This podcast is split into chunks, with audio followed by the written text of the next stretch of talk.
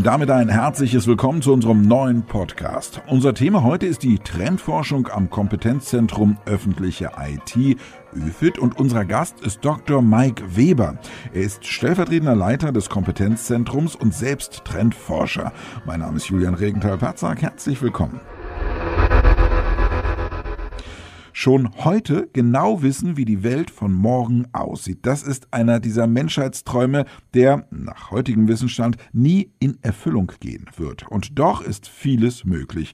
Fast nirgendwo scheinen Zukunftsprognosen so schwierig wie auf dem Gebiet der Informations- und Kommunikationstechnologien. Noch vor gut 15 Jahren sorgte das erste iPhone für erstaunte Gesichter. Heute ist fast unser gesamter Alltag durchdigitalisiert und menschliches Handeln wird zunehmend durch künstliche Intelligenz ergänzt und zum Teil schon ersetzt solche Trends und ihre gesellschaftlichen Auswirkungen möglichst früh zu identifizieren und zu bewerten, darin sieht das Kompetenzzentrum öffentliche IT, kurz ÖFIT, einer ihrer Handlungsschwerpunkte wieso Trendforschung wichtiger denn je ist, welcher wissenschaftlicher Methoden sie sich bedient und wie sie praktisch funktioniert. Darüber sprechen wir jetzt mit dem stellvertretenden Leiter des ÖFIT, Dr. Mike Weber.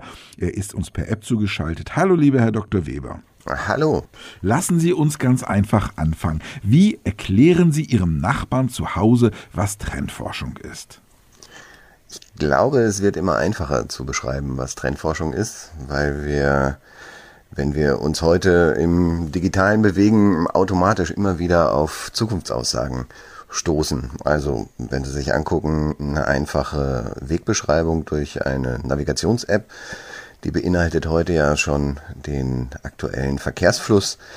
Und wenn ich dann eine längere Reise antrete äh, und dann weiß, dass in 300 Kilometern ein Stau ist, dann habe ich da noch nicht so viel von, sondern ich will ja wissen, wenn ich da bin, ist dieser Stau dann immer noch da. Und schon da gibt es Mechanismen der, der Trend- und Zukunftsforschung, die dann versuchen, anhand der aktuellen Verkehrslage und anhand von äh, Mustern aus der Vergangenheit Prognosen zu wagen, wie denn der Verkehrsfluss dann in drei Stunden oder wann auch immer ich da bin, sein wird. Wenn man sich das anguckt, ähm, dann kann man eigentlich fast bis in die Antike zurückgehen und ich erinnere dann gerne an äh, das antike Griechenland. Da gab es ja auch schon das Orakel von Delphi und äh, der, der Ablauf ist, denke ich, noch aus Schulzeiten hinlänglich bekannt. Also man konnte sich an dieses Orakel wenden mit einer konkreten Frage und dann ist die weissagende Priesterin in einen entsprechend berauschenden Nebel gehängt worden, hat Weissagungen äh, verkündet, die dann von umstehenden Priestern interpretiert worden sind. Und dieses Bild aus der Antike, das trägt eigentlich bis heute. Genau so funktioniert Trendforschung auch, nur dass sich die Methoden ein bisschen geändert haben. Also wir haben eine, immer eine konkrete Fragestellung am Anfang, das ist ganz, ganz wichtig, äh, um das Feld, das wir bearbeiten wollen, entsprechend eingrenzen zu können. Wir brauchen dann irgendeine Form von Datengewinnung. Das ist immer mehr sind das äh, klassische Daten und weniger die Aussagen einer Priesterin. Und im zweiten, im dritten Schritt brauchen wir dann die Interpretation dieser Daten. Und diesen Dreiklang, den finden wir überall wieder. Wenn Sie den Klassiker sich angucken, äh, die Wettervorhersage, auch da haben wir eine ganz klare Fragestellung. Wie wird das Wetter morgen? Und dann kann ich anhand von Wetterdaten von heute und äh, Klimaentwicklungen und entsprechend immer ausgefeilteren Modellen kann ich dann eine Vorhersage treffen, wie das Wetter wird und kann dann daraus ableiten, ob ich meine Blumenkästen gießen muss oder vielleicht auch nicht. Also im Prinzip geht es immer darum, mit einer konkreten Fragestellung aus dem Hier und Jetzt Daten zu sammeln, aufzubereiten, zu interpretieren und daraus dann Aussagen aus dem Hier und Jetzt für das Morgen zu machen. Mhm. Sie haben eben das Beispiel mit dem Navigationsgerät zu Beginn genannt. Ähm, schließt sich die Frage an, für wen sind denn diese Prognosen, die Sie da machen, überhaupt gedacht? Ja, dazu muss ich einen kleinen Schritt zurückgehen. Mit Prognosen halten wir uns bei unserer Arbeit äh, meistens vornehm zurück. Ähm, Prognosen gehen ja, versuchen ja dann ganz konkrete Aussagen zu machen, die Zukunft wird so oder so sein. Das ist bei klar umgrenzten, einfachen Fragestellungen, wie zum Beispiel bei der Navigation, natürlich äh, deutlich leichter. Da haben wir diese ganz klare Fragestellung, wird der Stau da sein oder wird er nicht da sein? Bei unseren Fragestellungen, die sind ja schon in der Regel etwas komplexer und wir versuchen da schon ein bisschen breiter ranzugehen. Also unsere Zielgruppe ist wie insgesamt beim Kompetenzzentrum öffentliche IT der öffentliche Sektor, Entscheiderinnen und Entscheider im öffentlichen Sektor.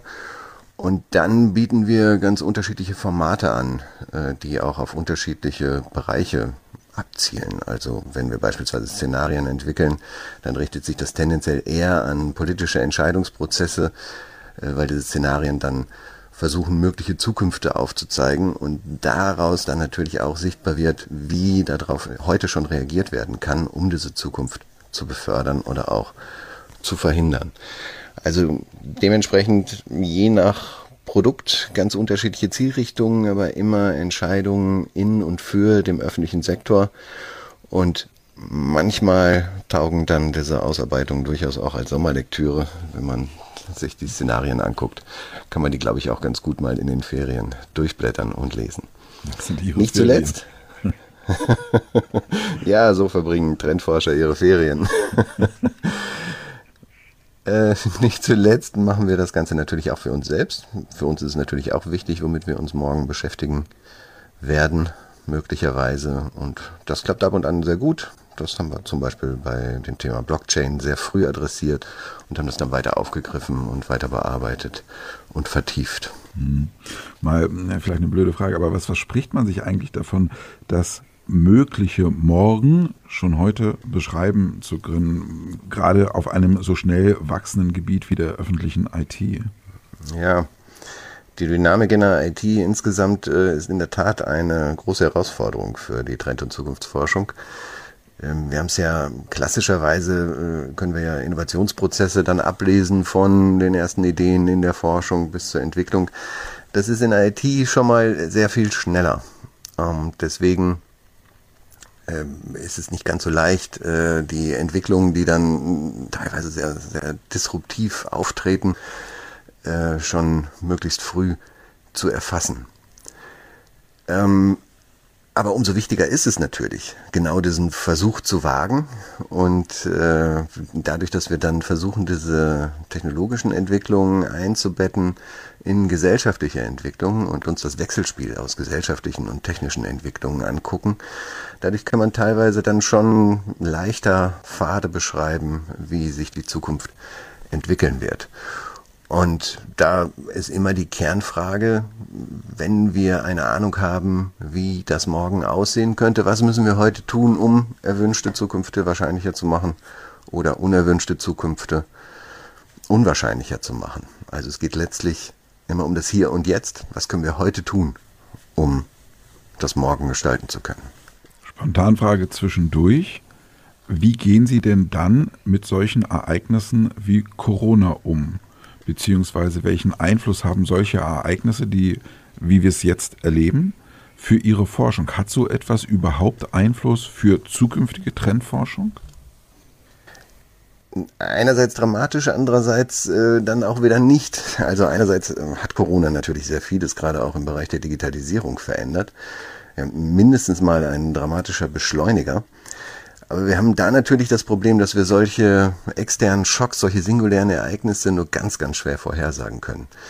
Aber ähm, das merkt man unter anderem daran, äh, ist ja auch in den Medien berichtet worden, dass äh, gängige Algorithmen jetzt enorme Schwierigkeiten haben, Daten, mhm. die sie erfahrungsgesättigt ausgewertet haben, jetzt weiter auszuwerten, weil plötzlich das Verhalten der Personen, die diese Daten erzeugen, ein ganz anderes ist. Andererseits haben wir natürlich äh, gewisse Trends auch vorher schon beobachtet also ähm, Trends zu flexiblen mobilen Arbeiten zum Beispiel, die sich jetzt einfach nur dramatisch beschleunigen. Also wenn wir dann Aussagen darüber machen, wie sich äh, ein Feld weiterentwickelt, dann hat das natürlich dramatische Auswirkungen. Gleichwohl den Grundtrend hin zu eher häufigeren mobilen Arbeiten, den gab es vorher schon, der wird halt nur, nur in Anführungszeichen dramatisch verstärkt. Hm. Lassen Sie uns mal ähm, zur Praxis Ihrer Arbeit kommen, beziehungsweise eigentlich sind wir ja schon da, dabei bleiben. Wie geht man dabei vor, wenn man darüber nachdenkt, was könnte in den nächsten drei, fünf oder gar zehn Jahren eintreten? Welche Methoden bedient man sich bei so etwas?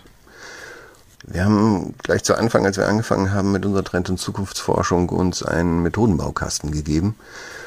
Ähm, da finden sich unter drei Überschriften informieren, kommunizieren und validieren ganz unterschiedliche kleine Bausteinchen, welche Methoden wir einsetzen. Also bei Informieren geht es in erster Linie darum, Daten zu gewinnen, die für die jeweilige Fragestellung relevant ist. Beim Kommunizieren geht es dann darum, in zum Beispiel Expertenworkshops diese äh, gewonnenen Informationen dann auch zu diskutieren und auf die Fragestellung anzuwenden. Und schließlich ein ganz wichtiger Bereich, äh, das Validieren, also auch mit Zwischenergebnissen dann in die Öffentlichkeit zu gehen und zu diskutieren, ist das denn jetzt richtig, was wir da uns überlegt haben. Und gerade bei dieser Validierung, da ist äh, enorm viel Potenzial, auch zum Beispiel in der Datenaufbereitung. Wenn man die Daten entsprechend ansprechend aufbereitet, kommt man natürlich viel leichter ins Gespräch. Wenn man in diesen Methodenbaukasten reinguckt, dann findet man sehr viele Elemente, die man auch in der empirischen Sozialforschung findet, also Umfragen und äh, Experteninterviews, Expertenworkshop, die ganze Palette, die man ähm, da in einschlägigen Methodenlehrbüchern auch finden kann. Die Krux ist es immer, diese einzelnen Bausteine so zusammenzustellen, dass sie für das jeweilige Ziel, für die jeweilige Fragestellung passgenau sind. Und als äh, Grundregel dabei gilt immer, man muss immer quantitative Methoden und qualitative kombinieren. Eins alleine reicht nicht, sondern man muss halt immer sich irritieren lassen durch vorhandene Daten, die man finden kann und auswerten kann. Und man muss sie auch interpretieren, also auch qualitativ durch Expertinnen-Einschätzungen dann kontextualisieren und interpretieren. Und bei der Methodenstringenz geht es natürlich auch immer darum, mitzukriegen, was in der Community gerade passiert und was sich gerade neu entwickelt. Da ist es dann ganz wundervoll, wenn man auf ein großes Team zurückgreifen kann, die dann immer mit spannenden neuen Ideen ankommen. Ich würde gerne nochmal auf diese Datenquellen zurückkommen, über die Sie gesprochen haben. Wie entscheiden Sie, welche Datenquellen Sie zur Ermittlung äh, dieser Trends heranziehen und wie filtert man dann diese Datenmengen, um am Ende dann wirklich tatsächlich nur die Infos zu kriegen, die man benötigt. Ja, auch das ist äh, jeweils dann, kommt halt immer, typische juristische Antwort, es kommt drauf an, äh, je nachdem, äh, was man damit adressieren möchte. Zum Beispiel werten wir ähm, regelmäßig Twitter und Wikipedia Zugriffsdaten aus. Das ist so ein Versuch zu erfassen, wie gerade die gesellschaftliche Diskussion um ein Thema drumherum sich entwickelt. Also wenn es um die gesellschaftlichen Aspekte geht, dann versuchen wir eher solche Datenquellen zu finden. Oder wenn es um die technische Seite geht, gucken wir uns zum Beispiel Patente an. Wie entwickelt sich das Patentgeschehen in diesem Feld? Also dementsprechend je nach Fragestellung äh, die Daten auswählen. Und wenn man eine ganz offene Fragestellung wählt, wie wir das auf unseren Innovationsfeldern immer machen, dann ist es eine ganz besondere Herausforderung. Bei unseren Innovationsfeldern versuchen wir die jüngsten technischen Entwicklungen zu erfassen, die für den öffentlichen Sektor relevant sind. Und ähm, da hatten ja eben schon da der ähm, Innovationszyklus in der IT nicht so klassisch funktioniert, nicht so ähm, Stückchen für Stückchen verläuft, sondern durchaus auch mal einzelne Phasen überspringt, ist es da dann halt besonders schwierig, erstmal die relevanten äh, Publikationen rauszufinden.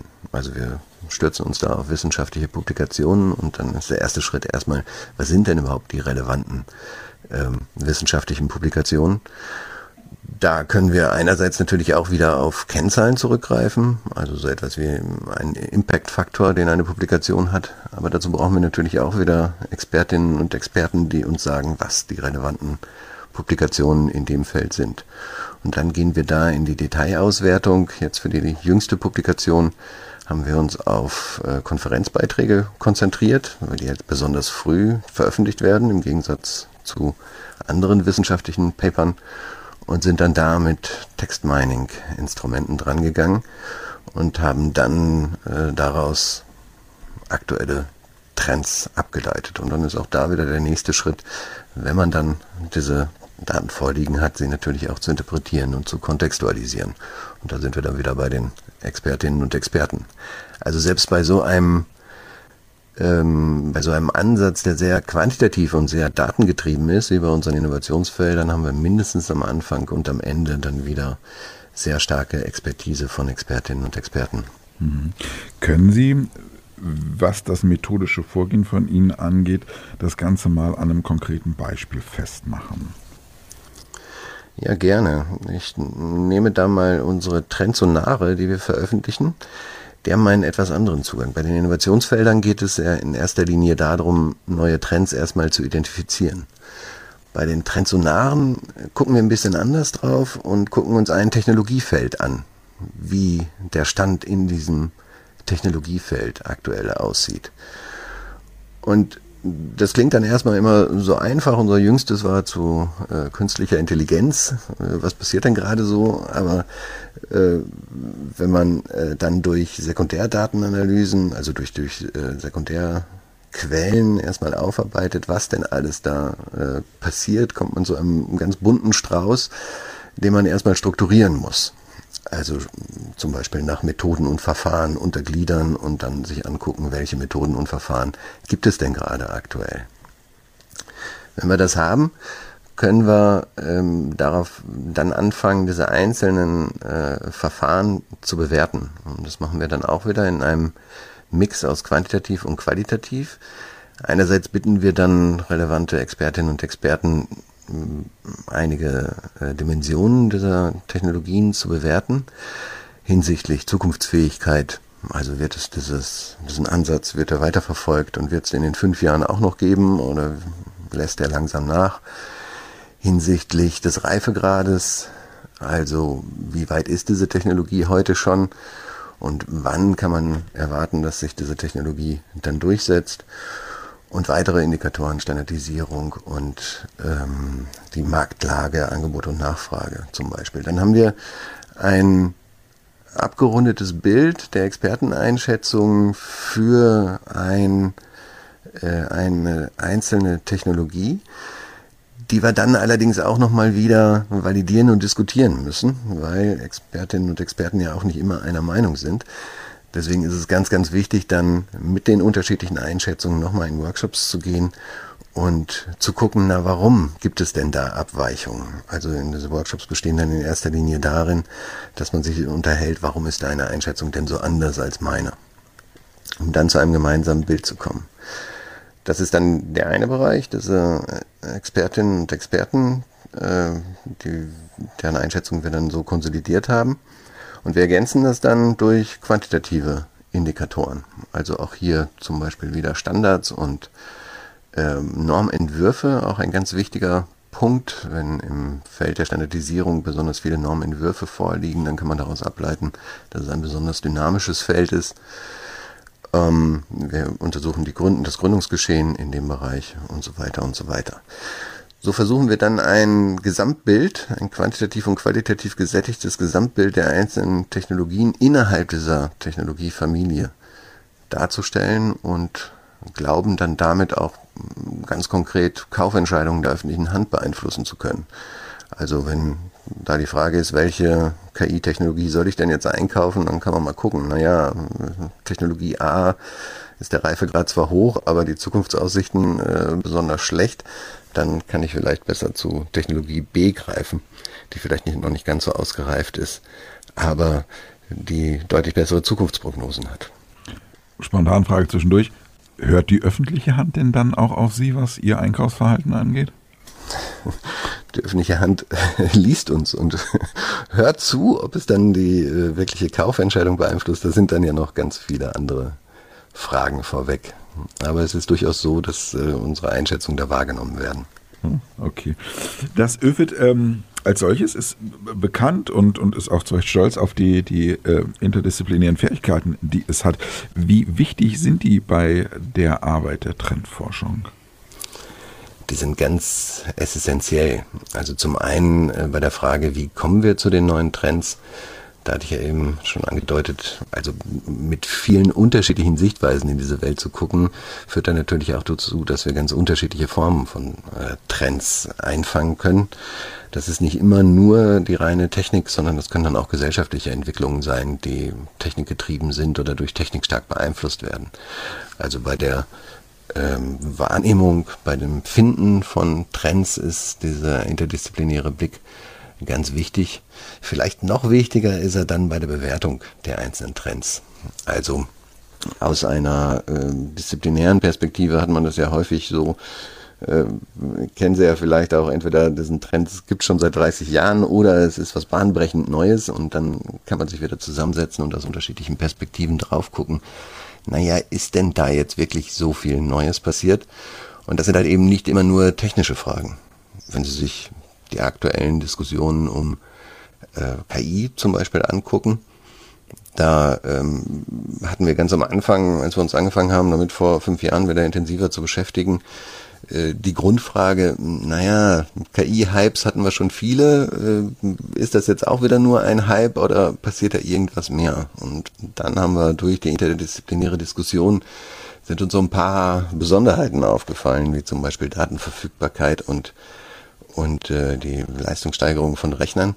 Und vor diesem Hintergrund mehr Daten, leistungsfähige Rechner werden jetzt plötzlich auch alte Konzepte wieder interessanter und äh, können sich ganz anders entwickeln und können dann eine gesellschaftliche Wirkung entfalten. Und dementsprechend haben wir da unsere Einschätzung, unsere erste Einschätzung, dass das vielleicht doch nur wieder ein Hype ist, dann doch relativ schnell relativiert und haben uns dann eingehend damit auseinandergesetzt.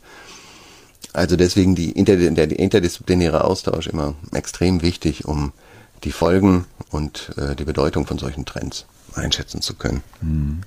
Ähm, wahrscheinlich eine Lieblingsfrage für einen Trendforscher.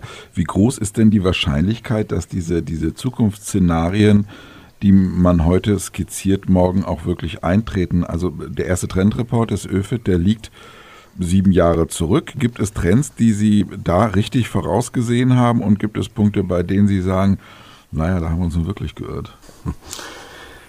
Naja, manchmal freuen wir uns natürlich auch sehr, wenn wir uns geirrt haben. Oh. Wenn ich nochmal ganz kurz auf die, die Szenarienstudie verweisen darf, da haben wir ja auch etwas dystopische äh, Szenarien entwickelt, wo dann die KI nur noch als Feigenblatt dient und äh, unter hohem Kostendruck eingesetzt wird und dann die Verantwortung doch bei den Mitarbeitenden liegt. Das ist natürlich ein äh, Szenario, wo wir heilfroh sind, wenn es nicht eintritt. Deswegen ist das äh, mit der Eintrittswahrscheinlichkeit, Sie haben ja schon gesagt, eine Lieblingsfrage, immer eine sehr schwierige Lieblingsfrage im Bereich der Trend- und Zukunftsforschung. Aber in der Tat, äh, bei unserem äh, bei unserer ersten für Trendschau, bei unserem ersten Trendreport vor sieben Jahren, da haben wir so ähnlich wie bei der Innovationsfelderstudie jetzt kürzlich auch, haben wir versucht, wichtige, starke, große Trends für die öffentliche IT zu identifizieren und haben uns die auch wieder angeguckt, äh, was daraus geworden ist. Und das ist dann schon höchst unterschiedlich. Also einer unserer Trends war zum Beispiel das Meer der Daten. Also ich denke, dazu braucht man gar nicht viel sagen, dass sich dieser Trend in dramatischer Weise fortgesetzt hat. Also wir mittlerweile ähm, ja auch eine Diskussion um eine Datenstrategie der Bundesregierung haben. Also auch auf der politischen Ebene ist diese Diskussion angekommen und mehr Daten zu einem Treiber von ganz vielen Digitalisierungsentwicklungen geworden ist. Also da sieht man, da waren wir auf jeden Fall auf der richtigen Fährte. So, ähnliches Fazit ließ sich auch zu dem zweiten Trend, den wir damals identifiziert haben, ziehen. Das war Anything as a Service. Also, dass wir immer mehr beobachten, dass äh, wir nicht mehr ein, ein Produkt, vielleicht auch kein physisches Produkt nutzen, sondern ein Service nutzen. Das sieht man zum Beispiel beim Sharing. Also wir kaufen kein Auto mehr, sondern leihen es uns. Kleine Fußnote, durch Corona gibt es da natürlich auch wieder dramatische Veränderungen im Moment. Vielleicht wollen wir im Moment gerade kein Auto äh, sharen, äh, von dem wir nicht wissen, wer es davor benutzt hat. Also da sieht man dann auch wieder, dass so singuläre Ereignisse sehr stark ähm, die Entwicklung beeinflussen können. Aber insgesamt, glaube ich, äh, können wir diesen Trend auch als sehr stark bestätigt ansehen. Auch in der IT ist es ja immer mehr so, dass wir Services, Web-Services nutzen, anstatt die Software bei uns lokal zu installieren. Bei anderen Sachen lagen wir ein bisschen deutlicher daneben. dass ein, einer der Trends war auch ähm, drahtlose Sensornetzwerke. Da äh, gab es ganz äh, faszinierende Entwicklungen für ähm, Sensoren, die ähm, ihre Energiegewinnung so, also ihren Energieverbrauch und ihre Energiegewinnung so sehr optimieren, dass sie losgelöst von einem äh, Daten sammeln können und dabei in der Smart City rumfliegen können. Also drahtlose Sensornetzwerke, die untereinander äh, dann die Daten austauschen und in geeigneter Weise zur Verfügung stellen. Das hat sich so in der Form nicht bewahrheitet, wenn Sie heute beim Kaffeetrinken auf dem Balkon sitzen, dann ist es wahrscheinlicher, dass Ihnen eine Wespe auf dem Kuchen landet als ein fliegender Sensor.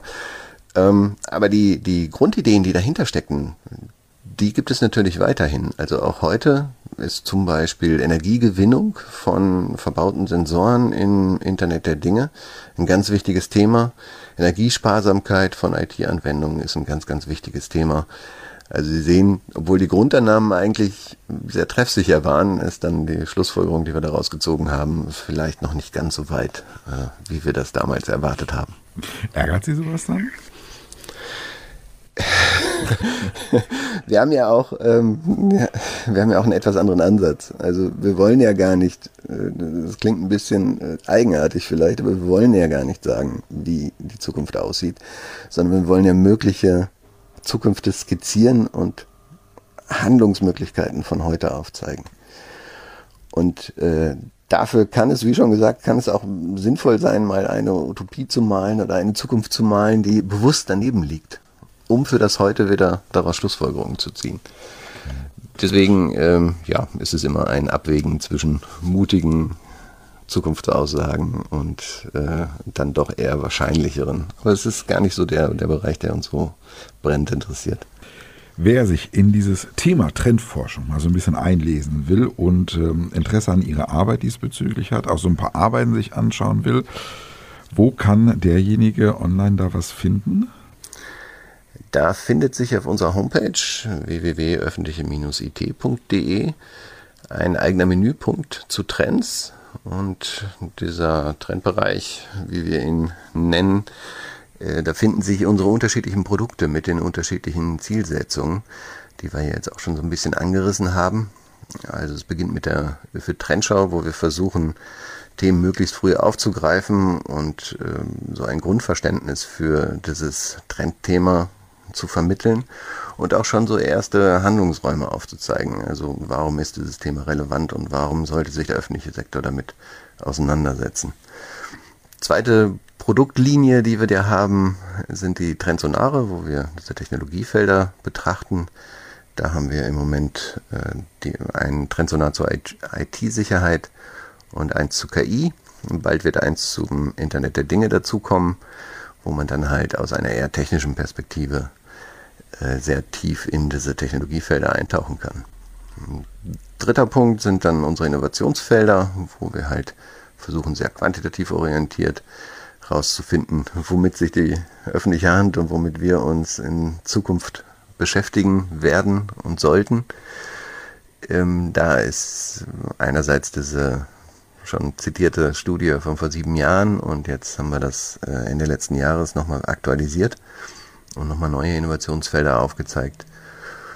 Und der vierte Bereich, der sich da finden lässt, sind unsere Foresight-Studien. Da die Foresight-Studie zu KI hatte ich ja schon angemerkt, wo wir vier Bilder über eine mögliche Zukunft des KI-Einsatzes in der öffentlichen Hand aufzeigen. Und das reicht dann von einer fabelhaften Welt bis hin zu kann Spuren von KI enthalten.